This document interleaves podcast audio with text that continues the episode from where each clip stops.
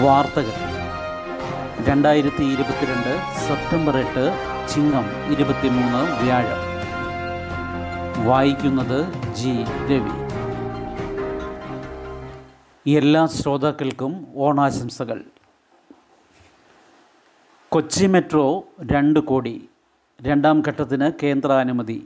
പുതിയ പാത Kaloor stadium info park, ദൈർഘ്യം 11.17 കിലോമീറ്റർ, ചെലവ് 1957.05 കോടി.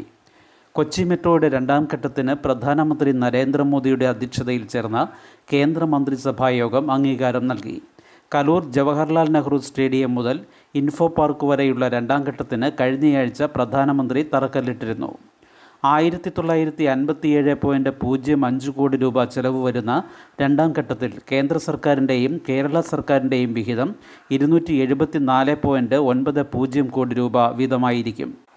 നിർമ്മാണം പൂർത്തീകരിച്ച ആലുവ മുതൽ പേട്ട വരെയുള്ള ഒന്നാം ഘട്ടത്തിന് 5181.79 കോടി രൂപയായിരുന്നു ചെലവ്.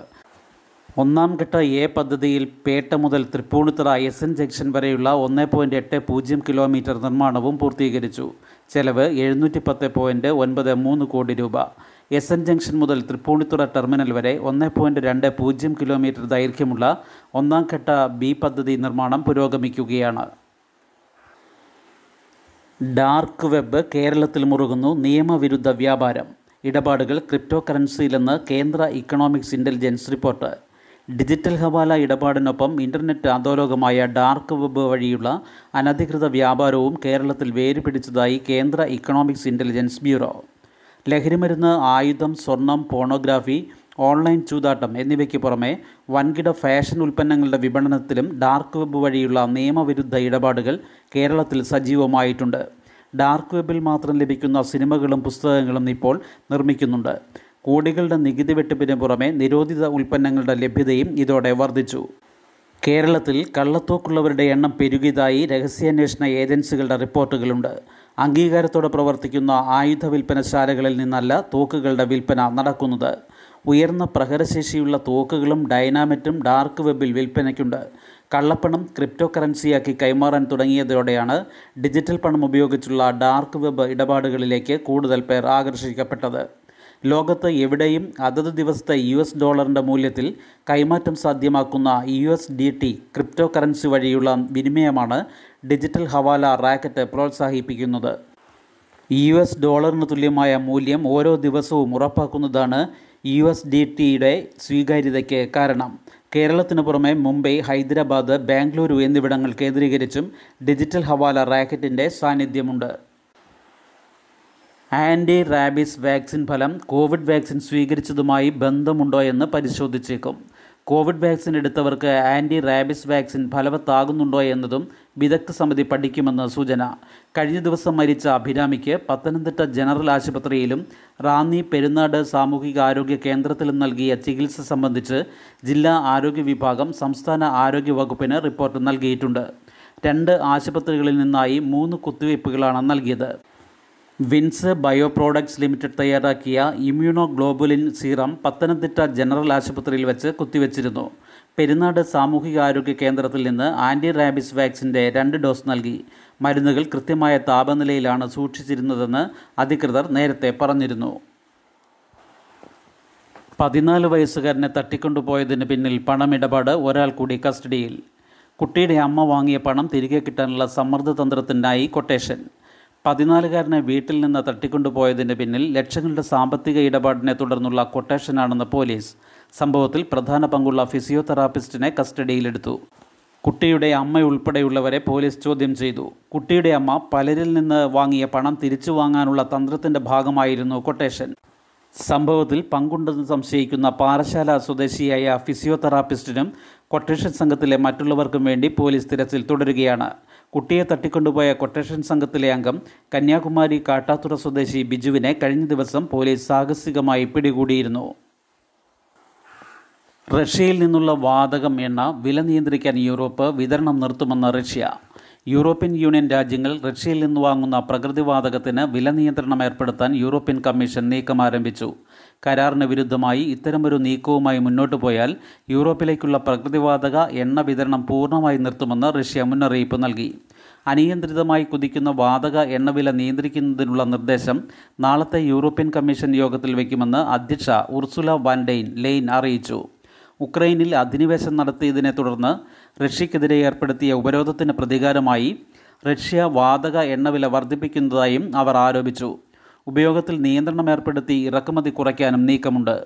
യൂറോപ്പിൻ്റെ നീക്കം മുൻകൂട്ടി അറിഞ്ഞ റഷ്യൻ പ്രസിഡന്റ് വ്ലാഡിമിർ പുടിൻ സ്വരം കടുപ്പിച്ചു. യൂറോപ്പിന് ആവശ്യമായ വാതകത്തിൽ 40% എണ്ണയിൽ 30% റഷ്യയിൽ നിന്നാണ് ഇറക്കുമതി ചെയ്യുന്നത്. ശീതകാലം എത്തുന്നതിനാൽ നിർണായക സമയവുമാണ് ഇത്. വില നിയന്ത്രണ നീക്കത്തിനെതിരെ യൂറോപ്യൻ യൂണിയനിലെ ചില രാജ്യങ്ങൾ ആശങ്ക പ്രകടിപ്പിച്ചിട്ടുണ്ട്. റഷ്യക്കെതിരായ അത്തരം പ്രകോപനപരമായ നീക്കം ശരിയല്ലെന്ന് തുർക്കിയുടെ പ്രസിഡന്റ് തയ്യബ് എർദോഗാൻ പറഞ്ഞു. സഹകരിച്ച് മുന്നേറാൻ ഇന്ത്യയും ബംഗ്ലാദേശും. അതിർത്തി കടന്നുള്ള കുറ്റകൃത്യങ്ങൾ തടയുന്നതിന് ഇന്ത്യയും ബംഗ്ലാദേശും ഒരുമിച്ച് പ്രവർത്തിക്കും.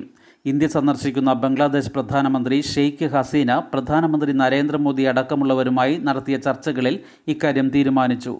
ഇന്ത്യയുടെയും ബംഗ്ലാദേശിൻ്റെയും അതിർത്തിയിൽ ഇരുപുറവുമുള്ള 150 വാരയിൽ ബാക്കിയുള്ള എല്ലാ സുരക്ഷാ നിർമ്മാണ പ്രവർത്തനങ്ങളും ഉടൻ പൂർത്തീകരിക്കും.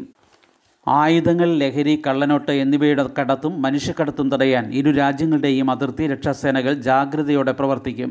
ഭീകരവാദത്തിനും മതമൗലികവാദത്തിനുമെതിരായ പോരാട്ടങ്ങളിൽ സഹകരിച്ച് പ്രവർത്തിക്കാനും തീരുമാനിച്ചു. Buffer zone. കേന്ദ്ര സർക്കാരും പുനഃപരിശോധനാ ഹർജി നൽകി. കേരളം ഉന്നയിക്കുന്ന വിഷയങ്ങൾക്ക് ബലമേകും. 1 കിലോമീറ്റർ വീതിയിൽ പരിസ്ഥിതി ലോല മേഖല നിർദ്ദേശിച്ചുള്ള ഉത്തരവിൽ വ്യക്തത തേടി കേന്ദ്ര വനം പരിസ്ഥിതി മന്ത്രാലയവും സുപ്രീം കോടതിയിൽ പുനഃപരിശോധനാ ഹർജി നൽകി. ഉത്തരവ് ജനങ്ങൾക്കിടയിൽ ആശങ്ക സൃഷ്ടിച്ചിട്ടുണ്ടെന്ന കേരളത്തിൻ്റെ വാദം കേന്ദ്ര സർക്കാരും ഹർജിയിൽ ചൂണ്ടിക്കാട്ടിയിട്ടുണ്ട്. ബഫർ സോൺ നിശ്ചയിക്കുന്നതിൽ മുൻകാല പ്രാബല്യമുണ്ടോ എന്ന് വ്യക്തമാക്കണം. വിധി അതേപടി നടപ്പാക്കിയാൽ ജനങ്ങൾക്ക് കിടപ്പാടം നഷ്ടമാകുന്ന സാഹചര്യമുണ്ടാകും. കേരളത്തിനു പുറമെ ഹിമാചൽ പ്രദേശ്, ലഡാക്ക്, അരുണാചൽ പ്രദേശ് എന്നിവിടങ്ങളിലും വലിയ പ്രതിസന്ധിയുണ്ട്. പുനഃപരിശോധന ഹർജി നൽകുമെന്ന് നേരത്തെ കേന്ദ്രമന്ത്രി ഭൂപേന്ദ്ര യാദവ് പ്രഖ്യാപിച്ചിരുന്നു. കേന്ദ്രവും ഹർജി നൽകിയത് കേരളം ഉന്നയിക്കുന്ന വാദങ്ങൾക്ക് കൂടുതൽ ബലമേകും. ഓണദിനങ്ങൾ മഴയിൽ മുങ്ങിയേക്കും. സംസ്ഥാനത്ത് ഓണദിവസങ്ങൾ മഴയിൽ മുങ്ങിയേക്കും. 11 വരെ മഴ തുടരുമെന്നാണ് കാലാവസ്ഥാ വകുപ്പിൻ്റെ അറിയിപ്പ്. തെക്കൻ ജില്ലകളിൽ ശക്തി കുറഞ്ഞ് മധ്യ കേരളത്തിലും വടക്കൻ ജില്ലകളിലും ശക്തി പ്രാപിക്കാനാണ് സാധ്യത. ഇടിമിന്നൽ ജാഗ്രതാ നിർദ്ദേശവുമുണ്ട്. ഏതാനും ദിവസമായി മഴ തുടരുന്ന മലയോര മേഖലകളിൽ മലയിടിച്ചിലിനും മറ്റും സാധ്യതയുണ്ടെന്ന മുന്നറിയിപ്പുണ്ട്. കേരള തീരത്ത് നാളെ വരെ മത്സ്യബന്ധനത്തിന് പോകാൻ പാടില്ല. തീരപ്രദേശത്ത് ശനിയാഴ്ച വരെ 40 മുതൽ 55 കിലോമീറ്റർ വരെ വേഗത്തിൽ കാറ്റിനും കടൽക്ഷോഭത്തിനും സാധ്യതയുണ്ട്. കർണാടകയ്ക്കും സമീപ പ്രദേശങ്ങൾക്ക് മുകളിലായി ചക്രവാത ചുഴി നിലനിൽക്കുന്നു. മധ്യകിഴക്കൻ ബംഗാൾ ഉൾക്കടലിലും ചക്രവാത ചുഴി നിലനിൽക്കുന്നുണ്ട്. ഇത് 24 മണിക്കൂറിനകം ന്യൂനമർദ്ദമായി രൂപപ്പെടുന്നതിനാൽ സംസ്ഥാനത്ത് പലയിടത്തും മഴ ലഭിക്കും.